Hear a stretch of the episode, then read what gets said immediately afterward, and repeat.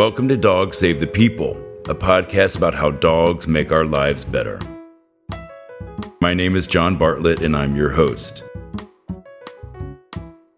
Pete Paxton is a book author and undercover investigator who has infiltrated over 700 puppy mills. In his new book, Rescue Dogs, he talks about the terrific dogs he's rescued. In the book, he also gives advice and tips for anyone living with rescue dogs and what people should know if they are thinking about adopting one. So I have a very special guest today. And Pete, I want to welcome you to our show. I am really excited to speak to you because of all of the incredible work that you are doing and have done on behalf of dogs. Now, you are living now with a dog named Floyd, yes? Floyd. Tell me about Floyd. Okay. Yeah, so Floyd, um, he's, he's, you know, my dog as well now, but he's, he's my girlfriend's dog. Uh-huh. She's had him her whole life. Floyd just turned 17. He is blind. Um, he's a little Jack Russell. Uh huh. He's got uh, brain cancer, and he is basically a little ball of energy. Uh, so he just.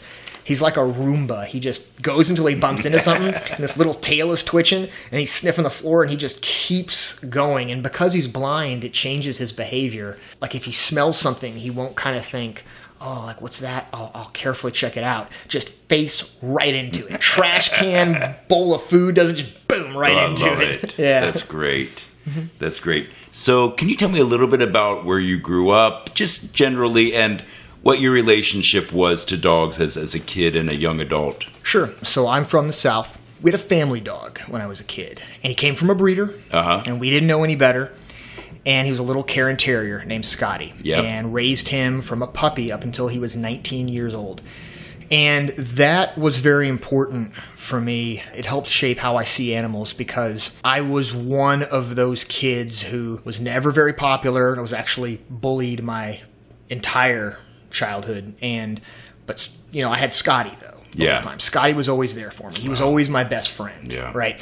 And I think that um, it helped not only that I always received empathy and love and loyalty from Scotty, but you know, as someone who's been bullied and then having that close relationship with an animal, it helped me to be more empathetic for animals. So I always feel bad for anyone else who's picked on or put down. And for animals, the problem is that they have no ability to defend themselves or speak up for themselves. So I even more so feel like wanting to do something to help them. How did that inform your early career and, and adulthood? Well, um, I originally wanted to go into law enforcement. Yeah. Because I thought that's a great way to help out Absolutely. anyone who needs help. Yeah. But the problem was that what I learned was that every aspect of law enforcement that I looked at, there were so many other people that were getting involved in it. So I looked at everything. And what I settled on was at the time, I settled on I'm going to join the FBI. Everybody knows about serial killers and how to profile someone from a crime scene and all that. But at the time, that was kind of new. And so I just learned about it. This book, Mindhunter, came out. Yeah. And when I read that, I thought, oh my God, this is the most evil stuff I can imagine. I want to join that unit. And by the time the second book came out from, from those authors, and it was called Journey into Darkness, he pointed out, you know, there's people lining up out the door to join this unit. We don't have enough spots to fill. So at the same time, I was learning about animal rights. And I learned two things. Number one, there's a lot of people in law enforcement. Number two, the worst things that I had ever read about one person doing to another happened to animals either in a similar or identical manner, but on a mass scale. And that, at least at that time, there were a handful of civilians doing undercover work to help animals at the time. So I thought, okay, this is actually where I'll fit. And how did you find your way into the world of doing undercover work? By trying really hard for two years. Uh-huh. So I was working at animal shelters and I tried to get in with an organization and I couldn't get accepted anywhere. You know, I had uh, no investigative experience, I had no background with law enforcement or investigations or anything. But eventually I was able to get together with this PI. And Steve Garrett, and he was working for this small group called Last Chance for Animals. Yes. And I couldn't get hired with them until Steve came on, and I met him out in New Jersey, and he was trying to track down these people that were selling sick puppies to customers and then taking off and disappearing so they didn't have to pay any of the costs. Right. And I helped him do mobile surveillance to try and track them down, and he hired me right then. And the next thing I know, he tells me that they have this really big target. This target in Arkansas that is selling dogs and cats to research labs, and that some of them are stolen pets. And you know, You can't write this stuff. yeah, oh, I know. Horrific. Yeah, it was it was absolutely terrible. You know, and this is you know this is 18 years ago, and here I am. I'm you know you know barely in my 20s, and this Yeah. young guy like, oh, that sounds great. You know, let's go do it. And obviously, I'm so glad I didn't say no. But I have to admit that at the time, I did not fully understand what it meant to do that. Sure.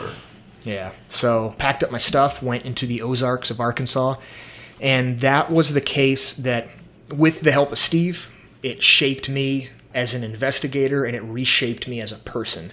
We mention that case in the book, and that case is important because all of us have something in us that's dark that we want other people to listen to. We want to be able to explain. But most of us don't want to ever listen to someone else explaining it, right? And one on one, it's easy, but giving that information to the masses is very difficult. And here I was on my first case encountering something that was so dark.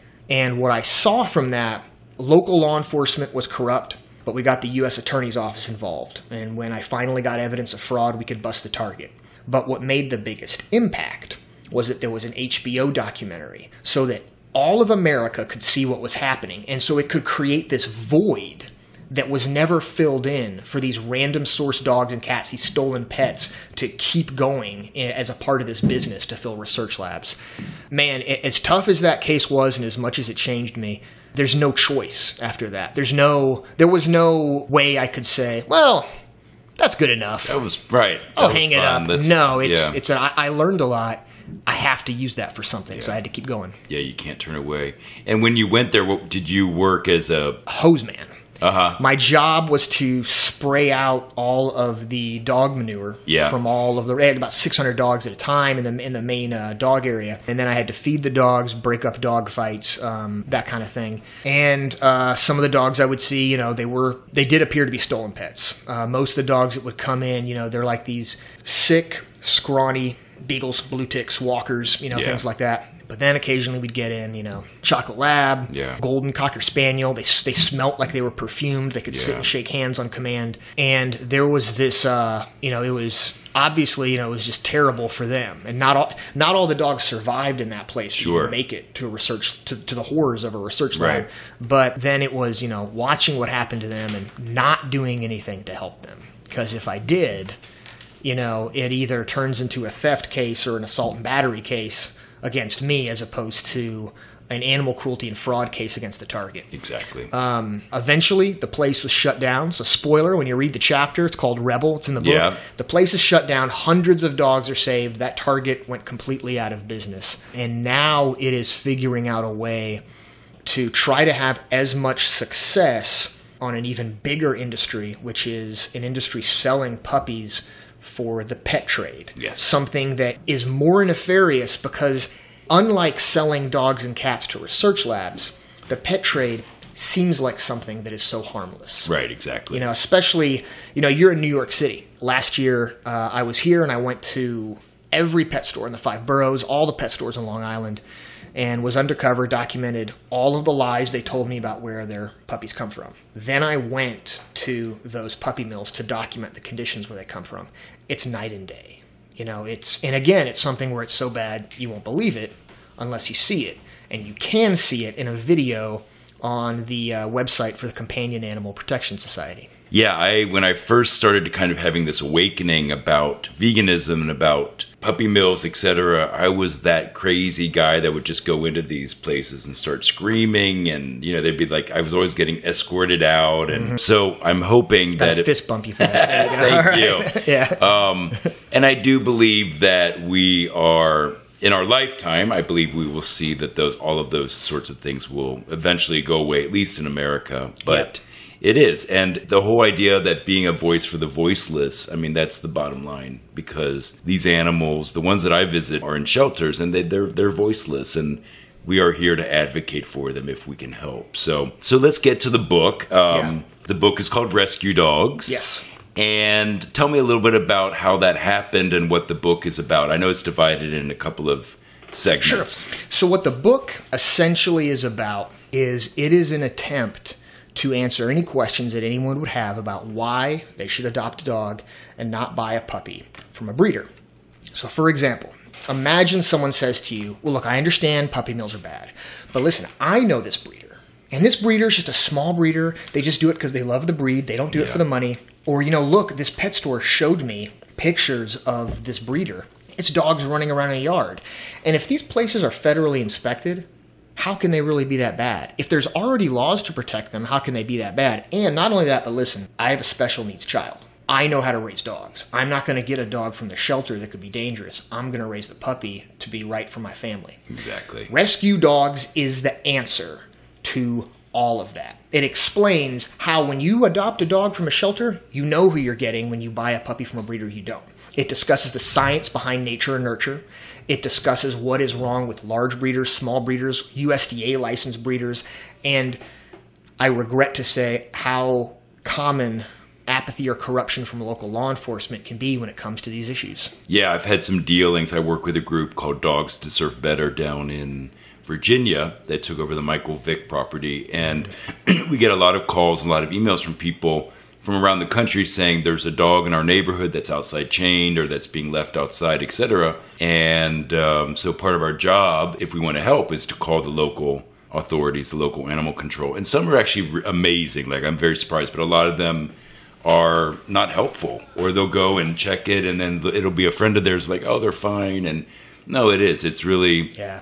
There's you. a lot of frustration involved and um, i'm glad that you're speaking out about that because the idea of of getting a dog from a breeder i mean it sounds harmless enough and a lot of the breeders that i've experienced in my life yeah it seems fine you know but the relationship between buying a dog from a breeder and the the dog that's ending up in a shelter that possibly loses his or her life i mean there's definitely a correlation Oh, absolutely. And so, to all of your listeners who they may, maybe they breed dogs, maybe they've they've bought puppies from dogs breed. Look, I'm not trying to not trying to hurt anybody's feelings. Yeah. But to those listeners, I would say, bear with me for a minute and be very open minded. Even if you don't agree with me, at least hear me out on this. That there's well over 600,000 dogs that are euthanized in shelters every year. So it, it seems as though, you know, um, with the amount of pets that we're buying from pet stores, it seems like, well, 600,000, we could adopt that and we'd still have enough room to buy from pet stores, right? But there's over 800,000 cats that are euthanized as well, right?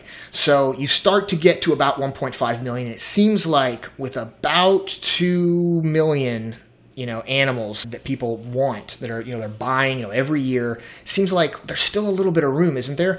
And here's the problem. Puerto rico and the caribbeans just as recent weather events are causing us to have to get dogs and cats from there Yes. bring them over to the us and save them. Yeah. there's more than just that 1.5 million that are being euthanized here that need help. Some of the best shelters that there are such as uh, uh, some of the shelters we mentioned in the book Animal Rescue Fund of the Hamptons, Yes. um, Animal Rescue League of Iowa, um, Austin Pets Alive, Pasado Yes. Safe Haven. A lot of these shelters, they will take animals from not just out of town, from out of state, from place from municipal shelters that have a high euthanasia rate, and the way they lower it is they get them to a, a rescue group or an individual who takes Yeah. it upon themselves to go out of state and Yeah. try and place that dog with a foster. I volunteered at a shelter in Yonkers, and it's 90% pit bulls. And Yep. again, a lot of people have this idea about what a pit bull is, and the longer that the dogs are in the shelters, the harder it is for them to become a dog. Right, and and that is uh there's a lot of myths about shelter dogs. They're dangerous. They're all going to have separation anxiety. They're broken. They're used. You know all this. Yes. Um, anyone who knows dogs knows that the stereotypes don't hold up. yes. Pit bulls. So many pit bulls I know that are the sweetest dogs. Oh, I love them. on My favorite. They're like my spirit animal. Yeah, and I've also met one of the meanest dachshunds you'll ever meet in your life. It's just, it's just you never know, right? No, it's true. yeah. Um, but you know, I, the other thing that I've learned, and we explain this in Rescue Dogs, is that there's a lot of dogs that I've encountered where some of them are they're even aggressive, not just afraid, but aggressive, and there's ways to reach those dogs, and they're not necessarily aggressive because they just want to hurt you. They're scared Yes. right? They just need a little bit of time. And the more that we work on communities coming together to adopt more instead of buying from breeders, the more opportunities we have to open up shelters and foster communities to take time to save these dogs' lives. Yeah, and fostering is such a huge aspect that I always encourage people to do, and not everyone can do that, but if you can, it's just it's a wonderful way to get the dog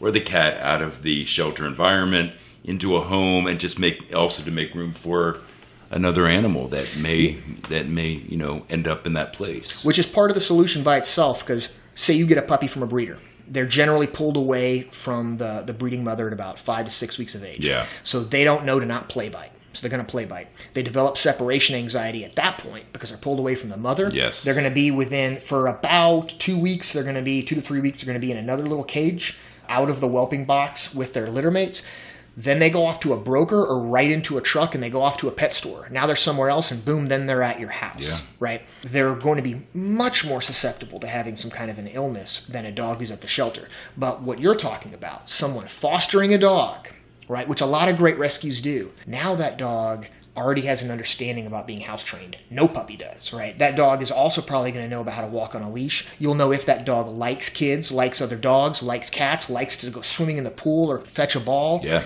That is a situation where you're more likely to know who you're actually bringing into your family. Yeah, I agree with you. But, you know, you have to understand that the dog's behavior is going to change to some degree to a limited or permanent amount of time after being in a new environment. So what the shelter staff have seen is not going to be necessarily entirely what you're going to see when the dog goes to your house. Yeah. But in general, you know, you'll you'll know if you're getting the dog from say a small municipal shelter that has they don't do any training, any fostering, they do nothing like that. Then it is, you know, you have a lot more unknowns but you you just want to make sure that you are prepared to spend a lot of time with your dog especially when you first bring your dog home. Yes. And the easiest part of that advice is an understanding, which we explain in the book, is understanding immediately when the dog comes home.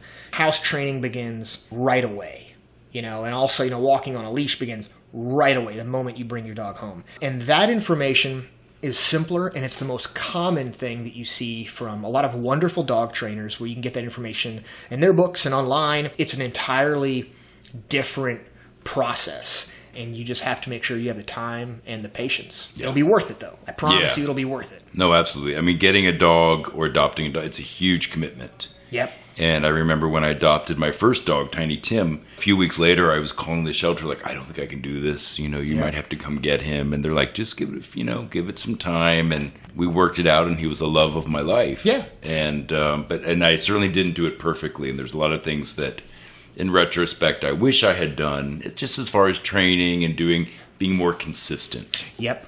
Absolutely. I know that uh, for a lot of people, adopting is not necessarily a realistic option, and that's fine. That's why we also explain in the book the other options that exist and how you can do them. Now, while that includes fostering, Yes. it also includes volunteering at shelters. Yes. It also includes understanding who to donate to and what kind of legislation you should support. And that final one, knowing what kind of legislation to support, now is the critical time. That's fantastic. We are seeing a momentum that is building for passing laws to ban pet stores from selling puppies from breeders. yes. And while there are false rescues that are abusing that system, we're also seeing legislation that can keep the false rescues out as well so that puppy millers cannot be selling puppies from pet stores. California has made massive headway Yes. on that. There's several other states we need next. Every listener can do something about that. That's good to know because that is some something that again it goes state by state. Yes. And for people to understand what those laws are, so Yeah, that they can get behind them and help support them. 100%. And New York is the state. We almost passed a law recently. We had some holdouts. Yeah. Um, but if New York passes that law so that pet stores can't sell puppies Yes. from puppy mills, it is the biggest blow to the puppy mill industry there could possibly be. yeah. So fingers crossed on Yes. that. Yes. So the book is called Rescue Dogs, and it's where they come from, why they act the way they do, and how to love them well. And I love that the the, the dedication to this book, which now it just came out this October, so it's just it's very fresh. Mm-hmm.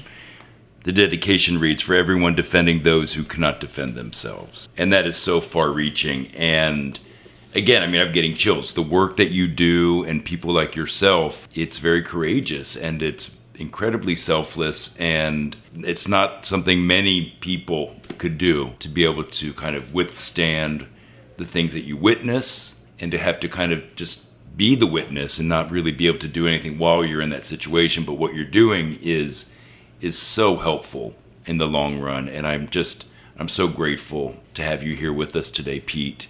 Is there anything else that you'd like to share with our listeners? The only thing I'd like to share is that um, I'm aware that everything I've ever done has obviously it takes a huge team. Yes. That team includes includes law enforcement, includes prosecutors. Yes. But you know, listen, uh, it includes legislators, but a vast bulk of that team includes people like you and your listeners. Yeah. We need people to speak up.